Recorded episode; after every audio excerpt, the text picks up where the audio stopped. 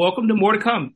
PW's uh, weekly podcast on comics and graphic novel publishing. I'm Calvin Reid, senior news editor, Publishers Weekly, uh, editor of PW Comics World, and editor of the Fanatic, PW's twice a month comics and pop culture newsletter. Check us out online at publishersweekly.com slash comics. All right. So, um, it, it, it's February, uh, you know, it's Black History Month. But as I like to tell people, uh, we do this all the time here at More to Come as well. But so, but we have a real treat for everyone today. Uh, we're going to talk with the creative team behind a really extraordinary work of graphic, of serious graphic nonfiction, monumental Oscar Dunn and his radical fight in Reconstruction, Louisiana, uh, an amazing uh, uh, historical work on on really a, um, uh, to to refer to the book's title, monumental uh, historical figure who I will admit uh, I knew nothing about. In any event, welcome all of you to more to come. Let me give you all a quick introduction. we're going to be talking with Brian K. Mitchell, uh, assistant professor of history at the University of, of Arkansas, the, the, the author of the book. Barrington S. Edwards, uh, he's a teacher of art at Massachusetts College of Art and Design and much more. We're going to talk about that too. Uh, and, uh, Nick Weldon, uh, associate editor at Historic New Orleans, uh, collection, the publisher of the book. I want to welcome all of you to more to come. Thank you. Glad to be here. Thanks for having us. Um, you know, like I said, I, you know, I, I heard a little bit about uh, uh, what's Pinchback, but I never heard of Oscar J. Dunn until I, and honestly, until I saw this book scrolling through our our long list of forthcoming books, just sort of looking for something, and I was like, what? Uh, uh, I was impressed with the the seriousness of the research, uh, the the the the vivid, lively artwork uh, uh, and of course, I wanted to know more about the publisher, historic, uh, what is it? The, uh, um, historic New Orleans collection, which I had never heard from before either. So we're going to try and talk about all of that. But at this point, I want to jump back to the author, uh, to Brian. Uh, can maybe you can fill us in with a little more information about yourself and, uh, just get, let's get, give us some initial information about Oscar Dunn. Um, Okay, I'm a, I'm a native of uh, New Orleans, but I moved away as a small child and I moved back in 1976, uh, shortly after there was a murder in my family. Someone was shot, um, uh, protesting really. So, um, we moved back home. My mother was also in nursing school. So I moved back while she was in school in Chicago. And uh, every day I would go to school and I'd have to go somewhere after school. So I would go to my great grandmother's house. And that's where the story really begins mm-hmm. is me coming home and going home to my great grandmother and hearing stories about people. I'd look through photo albums and magazines and I came across a newspaper clipping about Dunn and uh, I I noted that Dunn had the same last name as my uh, great grandmother and the same as my mother's maiden name. So with that, uh, she began telling me a little bit about uh, this distant ancestor and his importance to the city, the state, and the country. Uh, I I would assume that everyone in Louisiana knew that at the time. I was only, uh, like I said, in second grade, so uh, when we go back to school and we begin talking about governors and lieutenant governors and who the current governor was and who the lieutenant governor was, uh, the teacher asked, can anyone name any, uh, governors or lieutenant governors besides the ones that are currently in office? And I mentioned the name of Oscar Dunn and she was totally oblivious, had no idea who Oscar Dunn was. Uh, but I'm African American. And I told her he was an ancestor. She said, well, there's, there's never been an African American a lieutenant governor. And that just shows you how, how much was missing from history and how little, uh, she had even been taught about, uh, our past. And I, and I, I, I could probably go to middle schools or high schools today in some parts of the country. Mm-hmm um, even in some parts of Louisiana, and ask about Dunn or Pinchback or CC Antoine, all three men who had been lieutenant governor, and uh, teachers and children would be aghast. They would have no idea that uh, these individuals actually served. Well, she dismissed me and told me, really, uh, you don't know what you're talking about. So I, I go back home and I'm upset. I tell my grandmother. Is that the point where you became a historian? It, it, wasn't long. It was a little bit before that. okay. Oh, at that point that I began, that. Okay. I began questioning everything. there you go. I began questioning everything. And this issue doesn't come up again until I, I my mother uh, comes down to New Orleans after she completes nursing school, and the doctor she worked for moved to the suburbs. Mm-hmm. When I say suburbs, I mean white flight suburbs. You know, 1970s, 1970s suburbs. They're trying to get out of the city suburbs. And when I describe uh, the, the suburb I grew up in, I always have to tell people, uh, David Duke was my representative to legislature. That's the kind of suburb I grew up in. well, well, so there was little, there was little representation in my history classes or discussion of African Americans. And I don't think it was uh, out of animus. I, I truly believe mm-hmm. most of my teachers just did not receive that sort of training and education. So when I got to college, I decided that I wanted to learn about my past and fill in all these gaps that didn't make any sense to me. And I ran into two, my first two black historians that I personally got to know. I had read many black historians, but I'd never known any personally. uh, Joe Louis Caldwell, the late Joe Louis Caldwell, and uh, Dr. Raphael Cassimere were the first black historians that I, I experienced, and they really set the pace for me. And you know, I just want to make sure that all the listeners get this. We're talking about Oscar J. Dunn, who was who was literally the first black lieutenant governor in uh, uh, in the U.S. as well as the first acting governor. Um, and we'll uh, hopefully we'll get a chance to talk about that period uh, in his life as well. Um, uh, and he was he served in this at a, at a really an extraordinary time. I mean, this book's got it all, folks. It's got, uh, you know, it's got white militias. It's got impeachment. It's got voter suppression. It's got white supremacy.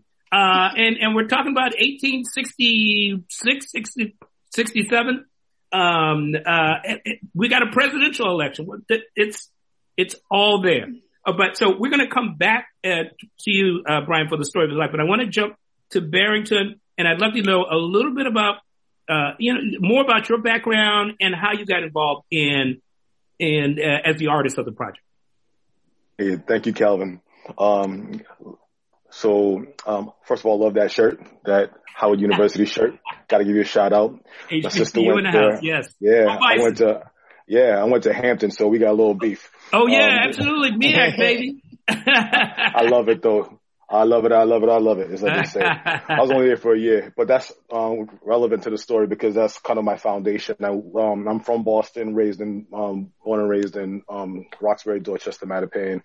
Um, but I decided I had to get out because um, I was feeling something happening in Boston that I needed to see a different um, side of life. I went to Hampton University, got a good foundation down there, and came back, became an artist. So I've been working as an artist um, and a comic book artist specifically um, as you know my vocation um, while I've been working as an educator as my profession for the last twenty something years. Mm-hmm. And so I got involved in a project when um, a really good friend of mine, John Jennings, who's a really yeah. prolific and amazing. Yeah, you know John, right? Say it, say it again, John Jennings. John Jennings, John Ira Jennings. Got John Megascope Jennings. Yeah. yeah, put some respect on his name, right? Yes. Um, shout out to Black Kirby with um, yes, absolutely. the whole crew, Ronaldo, yeah, he that man. whole crew.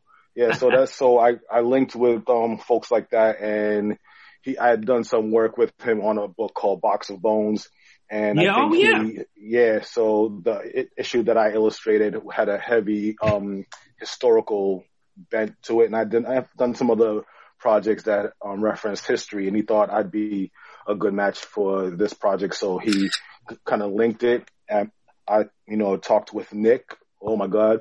And yeah, we just conceived this thing. Like I just heard the story about, you know, Brian's ancestor. I'm like, all right, this is too coincidental. Um, from a, a nerdy educator point of view and, um, really kind of active black, um, artist point of view.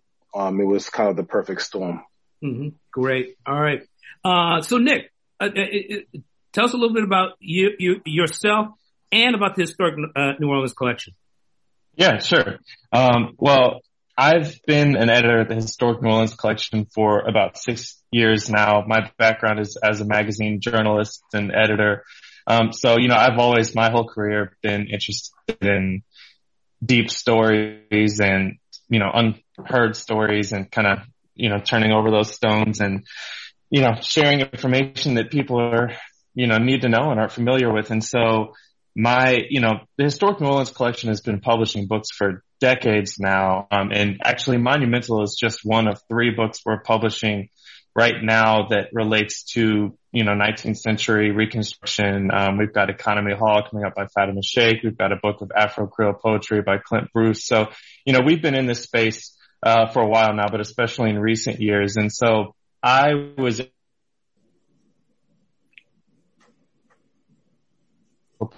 um, five years where it was called historically speaking and we scrounged the archives and found stories that, you know, were different and new. And, um, so we, I, I discovered Brian's research, um, about 2016 and, and this dissertation that he had written about Oscar Dunn. And it just, I mean, just like you, I'm sure, uh, Calvin, when you first read this story, it was like, how have I never heard this story before? And, and, you know, pretty soon after that, um, we had an opportunity in a local, uh, podcast, uh, WWNO called Tripod. Uh, Brian and I went on and shared Oscar Dunn's story and, and that episode got a lot of buzz and shortly thereafter we started talking about making the book and kind of the rest is history. Did you, was it always considered to, did you always plan it to be a graphic, uh, history? That was Brian. Brian, you can talk about that a little we're bit. We're gonna get back. Okay, we're gonna get back to Brian in a second. Okay. So yeah. Okay, um, but yes, just yeah, one more question. I'm curious. I mean, is, is the Historic New Orleans Collection, is it primarily a publisher or is it a, I mean, it sort of sounds are, like a museum almost.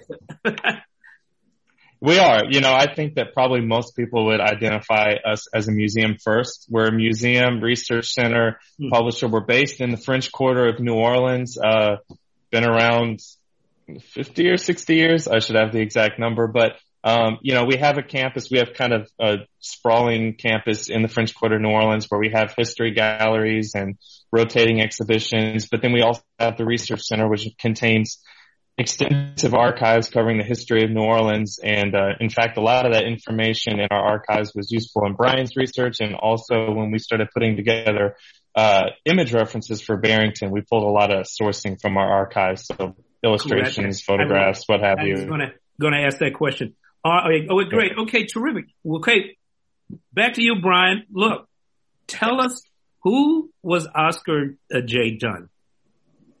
Oscar J. Dunn was born a slave in the city of New Orleans, and he had a number of fortunate turns of events. Um, the most important of which was the fact that a, a man, a free man of color from Virginia, uh, would come and fall in love with his mother. Uh, that free man of color uh, came to New Orleans from Petersburg, Virginia, to build the American theater and was the the stage carpenter. He built the sets for the first American theater in the city, run by a theater impresario by the name of uh, J. Henry Caldwell. Um, he was able to eke out a pretty good living for himself. And when he falls in love with this, uh, this slave and has a daughter by her, he decides that he's going to buy the entire family out of bondage. And he negotiates the purchase of all three of them.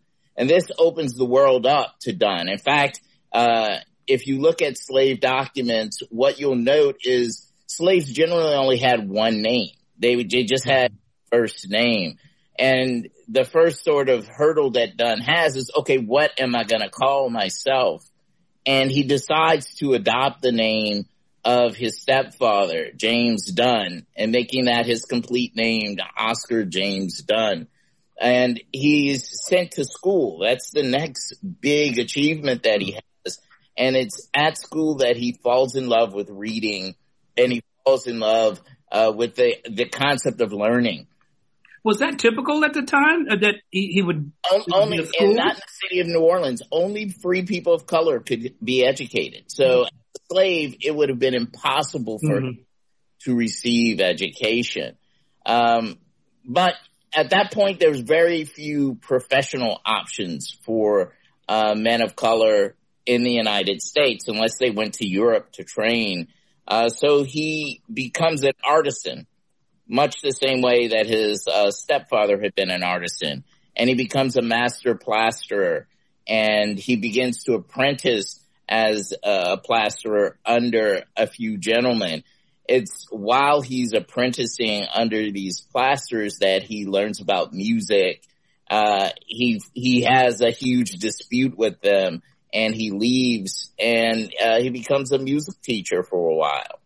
Uh, then the war comes mm-hmm. and there were two big institutions that shaped his life. One was the African Methodist Episcopal Church and the other was the Prince Hall Mason, uh, Mason Lodges.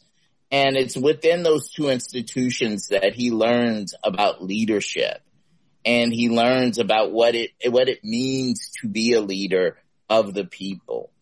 Um, New Orleans is very, very diverse at this time. There are mm-hmm. French speakers, they're uh, English speakers, they are um, Anglo Anglo Africans that have come over from the Eastern Seaboard. They're Caribbean Africans that are come in from the islands in South uh, in Latin America in Mexico. And what Dunn has to do after the war is learn to navigate and learn to get all of these people who have very, very different opinions of what freedom are to work together and to work collectively and collaboratively. And what he does is create the first African American political machine in our nation. And he is at the helm of it. And one of the funniest things about the whole tale is one of the first things that they try to do when they rewrite the history after Reconstruction ends is make him into a periphery figure. You make him seem as though, well, he was a puppet for white men and white men actually controlled what he said and did.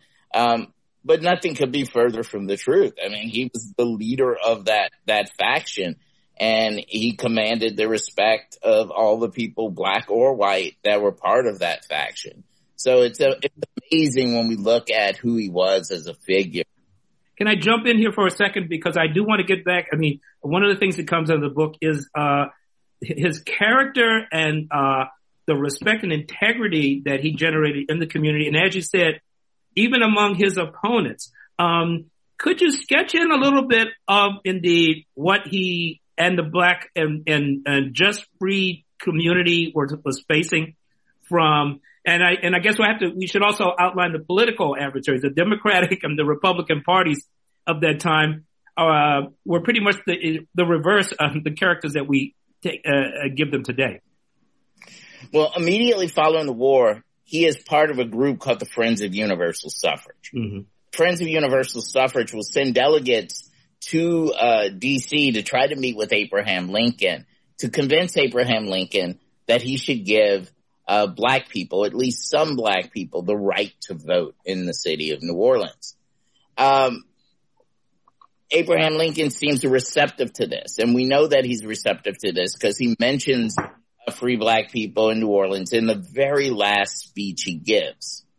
But after his assassination, things begin to go backwards because Andrew Johnson was at heart himself a slave owner and a southerner and he wants the status quo to return to one of slavery and oppression for blacks.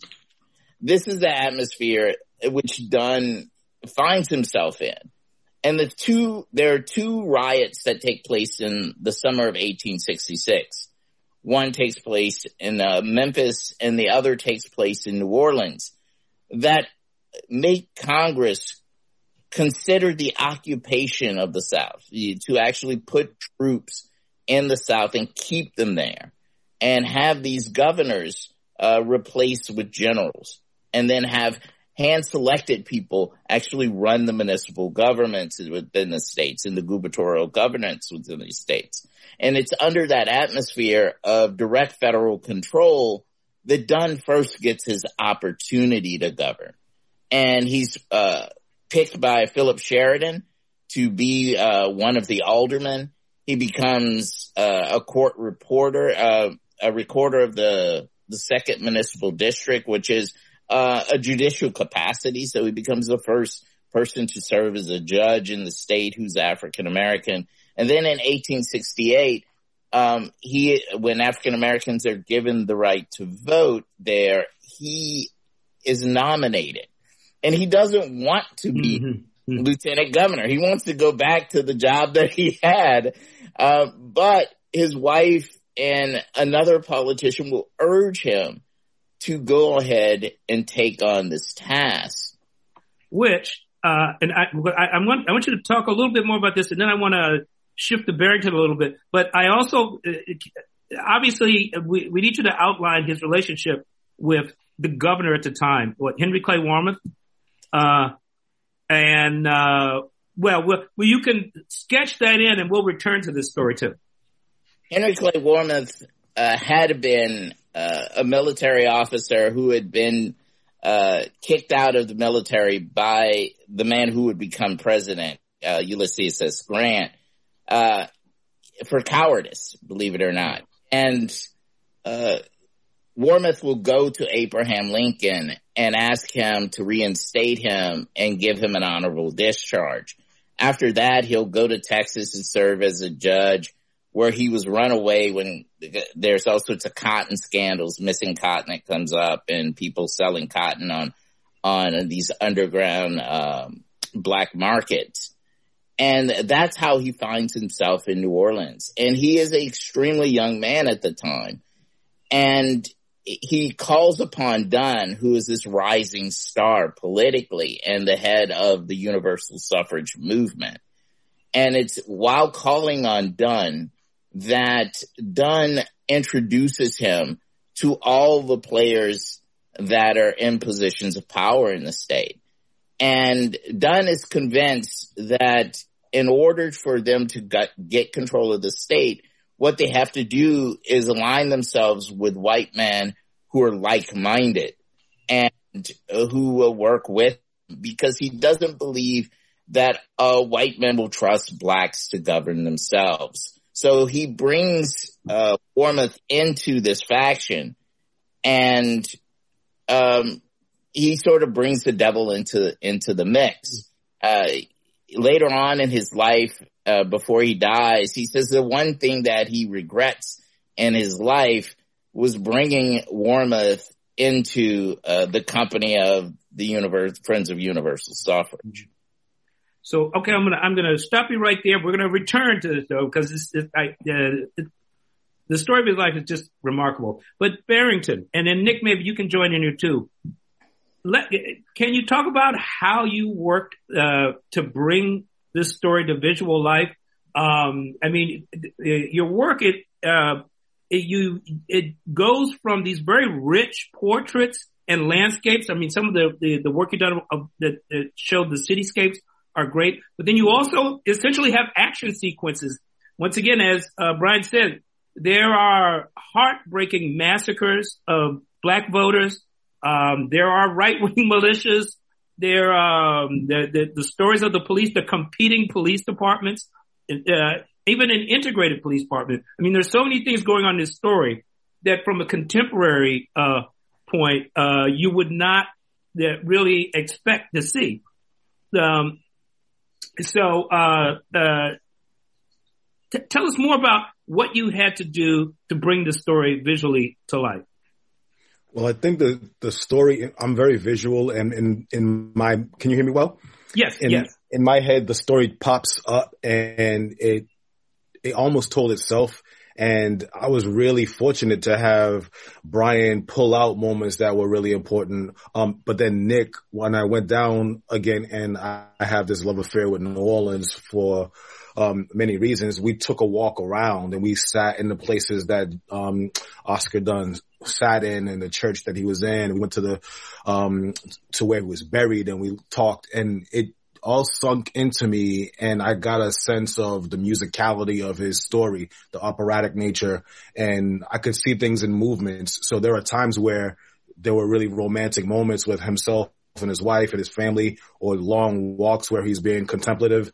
And then there are mm-hmm. times where it's like, mm, this story's pivoting and it's like kind of the B-roll, that cut scene in a movie where it's about twirly mustache Warmoth. Yeah. Right. And, you know, and I tried to bring for the sake of getting the work done and getting it out in an efficient way.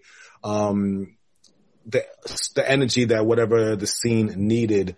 Uh, but Nick was really great about like, yeah, no, no, no, no, no, no. This is, we got to be more fastidious and this people really know the city and they, these are, and I'm really respectful of the fact that this is Brian's ancestor. So I want to mm-hmm. render things the way they needed to be rendered. Um, but also keep the story moving because we, we know in comics, it's about pacing and it's about telling the whole story and not just a moment. So trying to find that balance, but Nick was really generous and Brian was really generous and all the research that was available from the um collection was really a godsend. Uh, yeah, and I want to add something. Yeah, go ahead. Yeah, sure. You know, and I really appreciate Barrington's flexibility because, um, you know, I think John Jennings probably gave him the advice that, you know, this is a history book and this is a little different than your typical graphic novel, typical graphic novel because, you know, historians were, you know, we don't give him a broad brush necessarily to paint with. We have a lot of specific visual references and historical details that, you know, all of these little fine details have a reference point. And so, Barrington had to strike this careful balance between like his creative liberty in terms of the mood and the flow and the rhythm and the action and very finite points like photographs of people or images that we have of street scenes or congressional testimony that gives, you know, the details of this riot that took place. You know, we had all of this studied in our script and we created this visual database for him to reference. And it was just a lot of back and forth and feeling it out. But, you know, he, you know, he, I threw, we threw a lot at him and he did a great job interpreting it and still being able to put his signature on all of this stuff. Yeah. Um, okay, let's jump back to, uh, to Brian. Uh, let's see, where did we leave off? This is him accepting, uh, the, uh, nomination for lieutenant governor.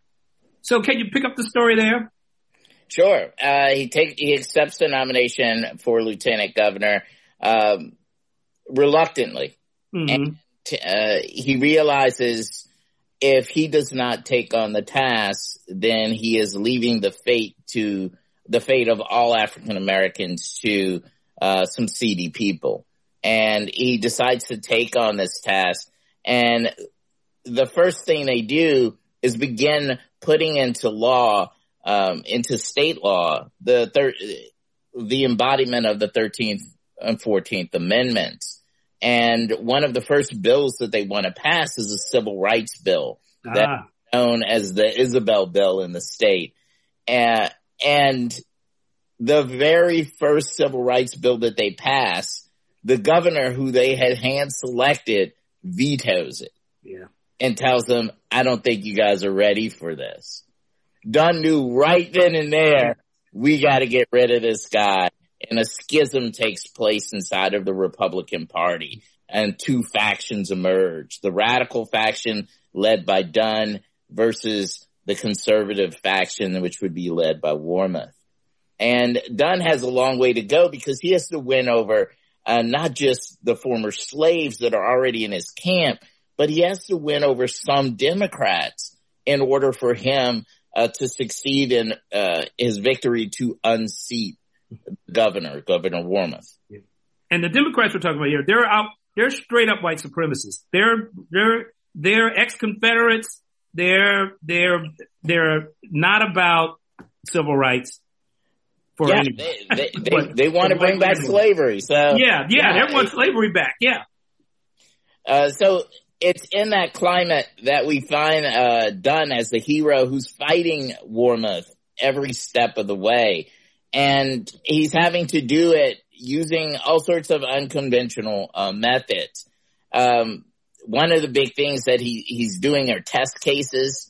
And test case, one of the biggest test cases that he personally gets involved with is his trip to Washington DC.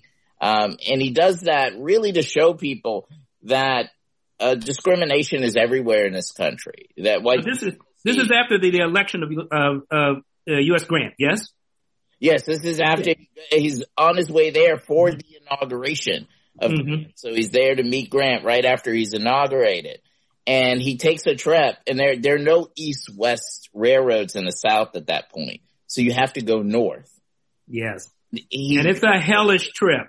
Yeah, he goes to pick up a first class ticket, knowing quite well that Warmoth, um, that PGT Beauregard, Pierre uh, Gustave Toutant Beauregard, um, the man who had fi- fired the first shots of the Civil War at Fort Sumter, was the president of the railroad.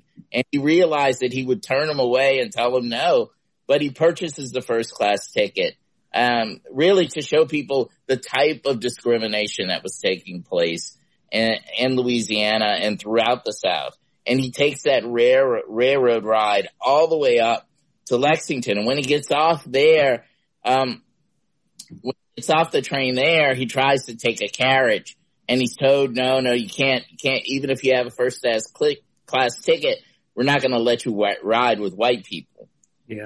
So he hires his own carriage, you know, that, that he totally, he's the only passenger, he and, he and uh, Lynch are the only passengers in the carriage. And he makes his way up to Ohio.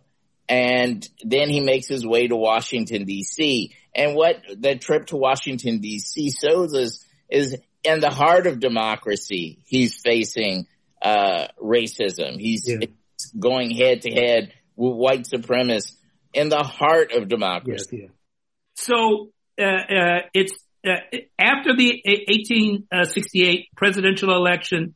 Um, uh, Oscar J. Dunn, Lieutenant Governor of Louisiana, has to take a Jim Crow train uh, from uh, New Orleans to Washington D.C. What and everything from train accommodations to hotels to his reception in Congress is torn by the politics of the period and the racial politics of the period. Tell us more.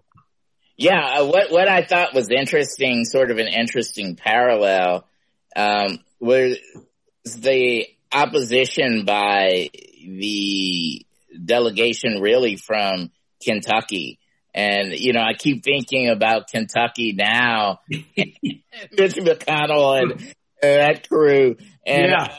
you know, almost the same thing. You know, this this very strong opposition uh, is met by uh, some delegates, uh, particularly some Confederates and some Republican delegates who really don't want an African American dignitary honored on the floor of the Senate. And he, he, despite what they feel, uh, he's brought out and, you know, they're, they're rounding r- applause for him. And then later that meets with Grant and uh, he begins to ask Grant to nominate certain people to different positions. And he and Grant develop a relationship. He'll, he'll uh, uh, visit Grant uh, once, one more time before he dies. Uh, but uh, there are a number of reasons I believe that he would have trusted uh, Dunn far more than he would have trusted Warmoth. First, Hmm. He had discharged Warmoth for cowardice. Yes, yeah, he had, he had a history with him. exactly. Uh, at the top of that list, it's that. But then Dunn has a character and has developed a reputation throughout the city as being this very level-headed, fair. Um, and one of the things that's really sort of divisive in the city of New Orleans is religion. So he knows that he really can't specifically take the side of a religion. So what he does is espouses these qualities that are universal to good people across all religions, across Protestantism and across uh, Catholicism. And this notion of integrity, uh, this notion of fair-handed dealing, this notion of being unimpe- uh, unimpeachable, uh, are, are, in a very corrupt government situation at the time, uh, as uh, I learned from your book. Oh yeah, bribes, bribes flying left and right. And he pu- he publicly comes out when he's offered a, a, an enormous bribe by a railroad. He publicly comes out and calls out uh, the railroad delegation for offering him the money, and he refuses to take the money. And that will make him one of the. Uh, in fact, he goes down in history as probably one of its uh, the the state's most honest uh, governors ever. Hmm. So all of these wonderful things and we don't remember him. And we That's, know. It's amazing. I, I, I, tell us a little bit more. He worked uh, for school integration and we're talking in post Civil War New Orleans. I mean, and now of course it was fought at every step, but I think in the book you say something over a thousand black kids were in an integrated school situation after the Civil War in New Orleans he uses his own stuff. He is, he's married in 1866 and he uses his own children, his stepchildren to integrate the public schools because he realizes black families are going to fear sending their kids there. But he says, I'm going to set the example. I'll send my, my own children there. And if, if I, if, you know, if I think highly, as highly to send my own children there, then you guys, it, it's okay for you guys to send your children to these public schools also. And part of his big dream was that, um, a transformation in spirits would take place inside of schools. Mm-hmm. That children would grow up together and, you know, racism would sort of vanish because the illusions that had been created by the, these voids, by uh, segregation, um, and keeping uh, blacks apart from whites, uh, gave an air of superiority to white. Mm-hmm. But that illusion would disappear, he maintained, if children went to school together and they together and they saw each other and they worked with each other. They realized that blacks, some blacks are, are, are smarter than whites and some whites, uh, are kinder than, you know, uh, this person are hardworking. And what they would see is that people are all the same. Uh, you can imagine how this was met by the democratic portions of the city. What they began doing was in mass withdrawing all of their children out. Sounds and, familiar. Yeah, exactly. Once again, a timely piece. Uh, they began resegregating by forming parochial schools. And even today in the city of New Orleans, when we look at the number of parochial schools in comparison to other southern cities, it's enormous. And most of them are born out of this, uh, the struggle that took place in Reconstruction. Mm-hmm. So, um, if I may piggyback Yes, please go right ahead. Yeah, just and I apologize you know, I think, neglecting you and Barrington. Go on, please.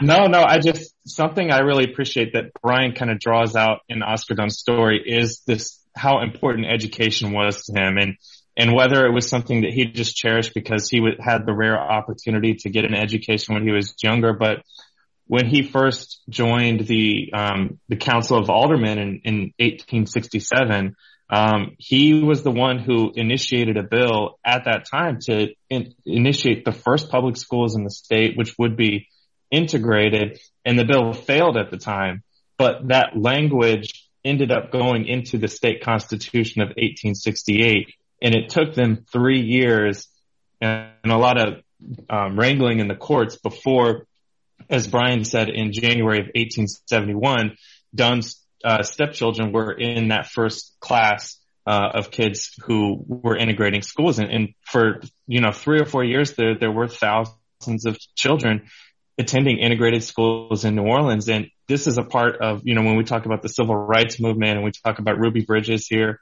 uh, in New Orleans.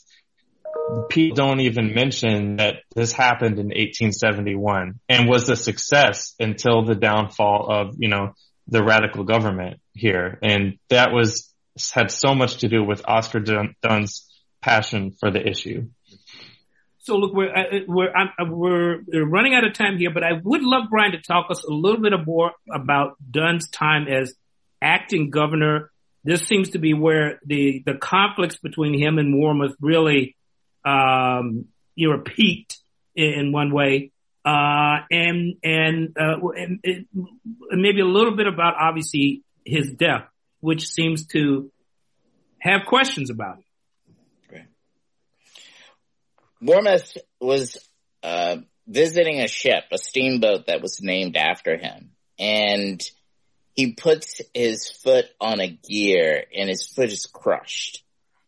And Warmoth now has this decision, monumental decision to make, because if he steps down, then the man who had been his political rival is thrust into the governor's office.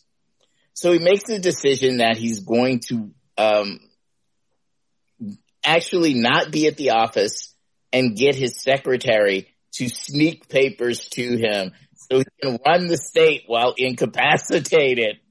And uh, Dunn gets wind of the plan, and Dunn has a number of decisions to make. And one of those decisions is okay.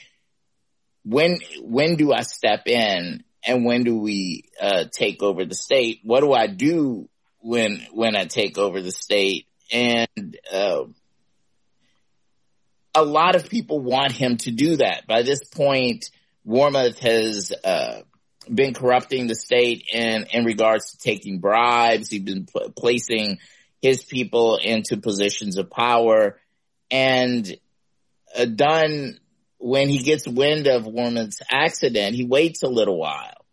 Uh, and, uh, uh, I'm trying to remember who the individual is, but they, someone needs to take a leave of absence and the governor has to approve it and the governor's not there. And he uses that as the opportunity to get a locksmith to pick open the lock of the governor's office so he can take control of the governmental office. Um, the the private secretary of Warmoth uh, catches the locksmith on his knees, opening the office, and rushes in, grabs all of the the records that he can, so they don't fall into uh, Dunn's possession, and then skirts off to uh, a neighboring resort on the coast, a resort sort of town on the coast where Warmoth had been recuperating.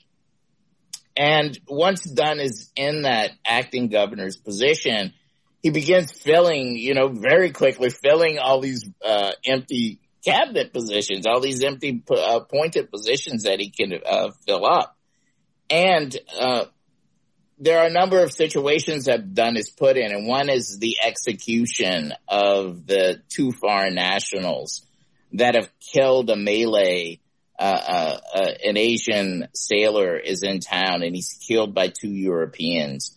And Dunn has a decision and everybody puts this weight on Dunn to, um, turn these two Europeans over to their own, uh, uh, countries and let them deal with them. But Dunn realizes they're just going to let them go. If, if, you know, they're not, they're never going to kill two white men for killing an Asian sailor. Uh, so the courts convict the two men here um, to and sentence them to death by hanging.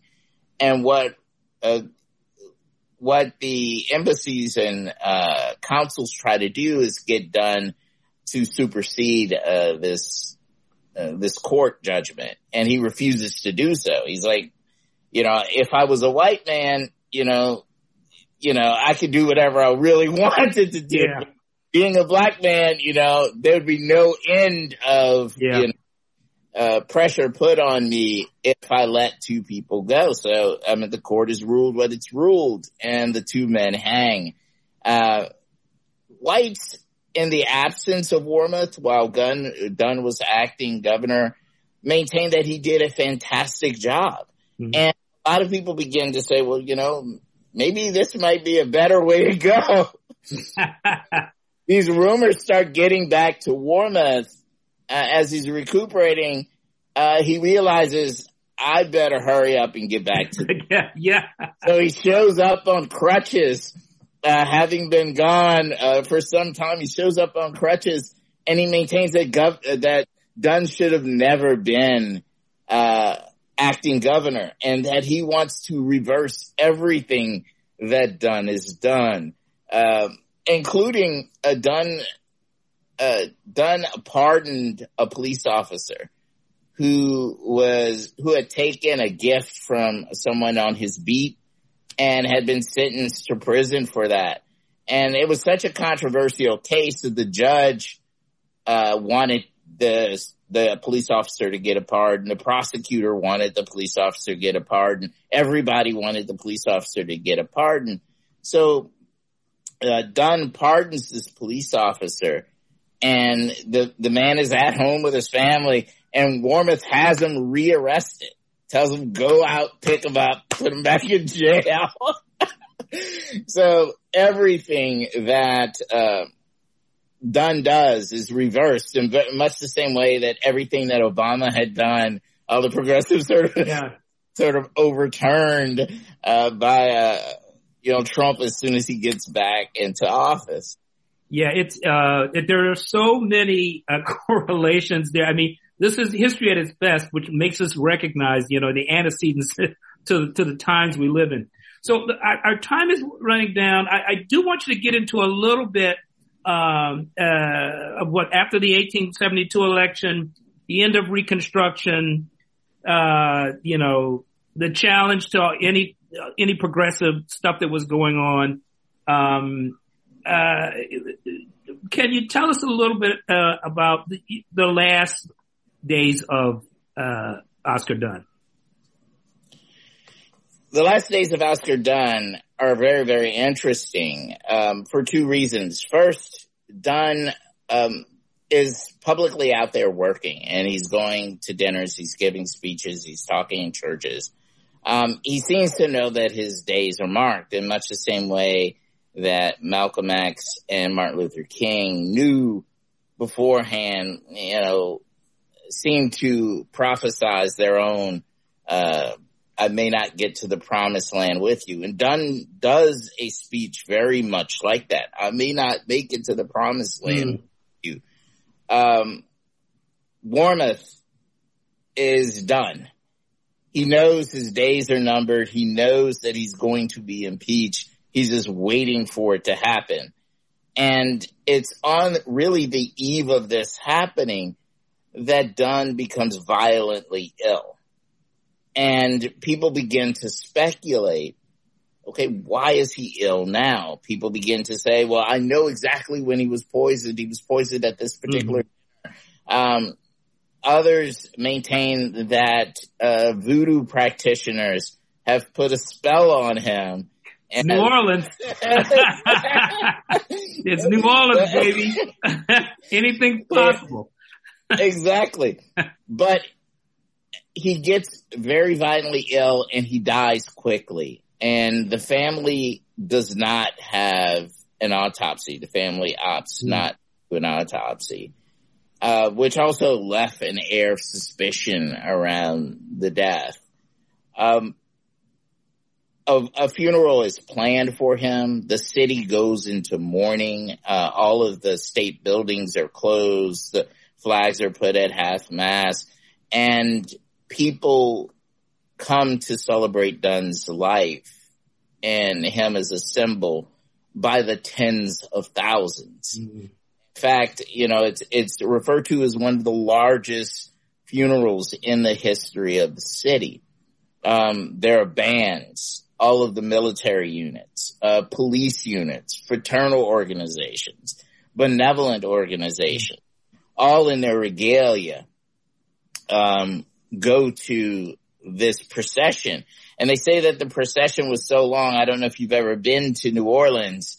His house was prominently at the foot of Canal and it was at Canal and Claiborne Avenue. Mm it said that when the the line, the procession began, uh, there were still people when it rounded the foot of Canal Street and made its way to the cemetery. There were still people lined up at his house to start the procession. Yeah. So we're, we're talking like well over a mile yeah. Of, uh, of streets clogged with people uh, wanting to, uh, you know, bid farewell to this leader um, who was not not just a local figure, but a national figure, and a figure that was such a model of what we could do at our best that he had to be erased. He mm. had to be erased from history because how can you write that uh, black people need to be slaves, black people need to be watched, black people need to follow orders when you have someone as capable as Dunn as an example. Which brings us to the title of the book. Right. Can you tell us why it's called Monumental? Yes, uh, beginning in 1872, there's discussion of what to do about Dunn's legacy. And, and 1872, 1873, a monument association will be approved by the legislature and some $10,000 will be uh, put aside for the erection of a monument in honor of Oscar James Dunn. However, uh, if you know anything about 1872 and 1873 Reconstruction in Louisiana, those are extremely violent periods. Mm. We the Colfax massacre will happen there, and we have the Battle of Liberty Place happening uh, just after this period. So intensely violent shifts where Democrats are trying to take back control. And it's through this climate of division uh, that the monument will never be built. So money's allocated, um, passed into law, and no monument is ever erected in honor of this man. Well, you, uh, you've taken up the, the challenge and, and actually created, all of you created a monument into it. Look, and look, I hope, I hope I haven't neglected Barrington. Uh, I, I, am curious. Maybe you guys can talk a little bit more about how you work together. Apparently, Zoom came in handy. But I mean, did you did you get together regularly to talk, review the art? I mean, um, all of this is for this kind of a book is kind of a really important step. You you want to add anything, Barrington? Uh, just that um we were um Nick and I were in constant um conversation. Um, we communicated through email and th- over over the phone regularly, and I know that he was doing the same thing with Brian. Um, so props to Nick for being the intermediary and manager for um, this project. You know, um, the coach in all sports has the job of managing egos and um, the divas, and you know, if I if None, involved, thankfully, here. Thanks, coach.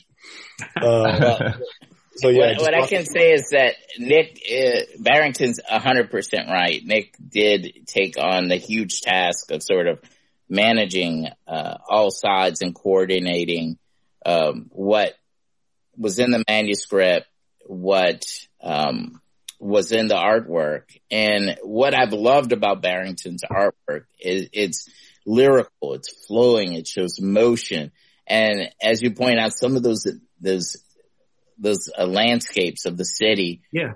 So beautiful. beautiful. there's one particular picture I want so badly for my home. You know, I need a huge one done so I can hang it at my home. Uh, they're beautiful. And, uh, I think, you know, it, it's really magical how it came together. I'm surprised that we were able to do it at the distance that we were. Um, but I guess one of the testaments to, to show was the amount of time it took to do. It, it really was something um, that was a labor of love. How long have you been working on yeah. it? How long is it? We, you know, we started in earnest putting the book together in 2018. So it's been, it's been about three years, but obviously Brian's research went back decades. And, and I'd be remiss if I didn't shout out our designer, Tana Coleman, who took all of the work. Um, so, you know, especially in the last year of production where, you know, Barrington's in Boston doing the art, Brian's in Arkansas working with me on the language. I'm here in New Orleans, Tana's here in New Orleans, and we did a lot of the last push during the early days of the pandemic. And so we were coordinating, you know, in three different states, three different cities to, to bring it all together. But it, it took, you know, probably about three years start to finish to make the book, but it's all built upon years and years of, of work by Brian. And, and I, I, want to reiterate again that what a complete package it is. I mean, the, the supplementary materials at the end, the timeline, uh, and as well as uh, uh, what I found very interesting, uh, the essay about where this book fits in the in the ongoing, I guess, discussion among historians about Reconstruction, the nature of it. I wasn't. I mean, I was sort of aware of, of course, how Reconstruction uh, uh, is viewed by historians, uh, and of course, what I found interesting in one of your essays, uh, as I always do, particularly writing about comics, how pop culture figures in creating historical mythology. And you talk a little bit about Birth of a Nation and how it's influenced our views or some people's views of Reconstruction. And um, this whole notion that somehow or other, you know, uh, malfeasant uh, freed slaves ruined it all, uh, instead of a concerted effort by white supremacists to wrest back and return us to slavery. So, um, uh, yeah, you, you can add anything to that. I talk too much sometimes. There's a lot to remember that at, at, the end of uh, Birth of a Nation, the Klan ends up the heroes. So, yeah. so there you go. So there's that. Yeah. Uh, but but yeah, but uh, uh, well, look, you've created a wonderful antidote, and I, and and no doubt this will enlarge the discussion about Reconstruction. Let me ask, what's what's in store to promote the book, Nick? Are, is do you have any other plans? Is there something going on? Uh, uh yeah, Zoom. Um, yeah, we um, as a matter of fact, we are launching this book um, uh, via a virtual symposium where uh, the museum, the Historic New Orleans Collection, is actually having a three-day event. Um, it's titled uh, recovered voices, black activism in New Orleans from Reconstruction to the present day. And we'll have panels and we'll of course be talking about Monumental, also be talking about our Fatima Shaik's book about Economy Hall, which is just launching as well. Um, Afro Creole Poetry by Clint Bruce. So, um, you can go to hnoc.org to learn more about the symposium and you'll get to hear more from all three of us, uh, at event. It'll be March 5th through the 7th, um, and it's all online. All right. Look, this is great. Well, I, I, I am going to let you get this book out, but hopefully there'll be more works of serious graphic nonfiction coming out of, uh, out of all of you in the future. We can, we can certainly use them. Look, uh, I want to thank you all. Uh, congratulations on the book. Um, uh, you know, I'm, I'm going to do my best to hype it. Uh, I think it's an exciting event. Um, thanks to all of you for being on More to Come. Thank, Thank you. you. Thank you, Calvin. Thanks, Calvin. All right. Take care. All right. Take care. Bye. See you guys. All right. Bye, everybody. Bye.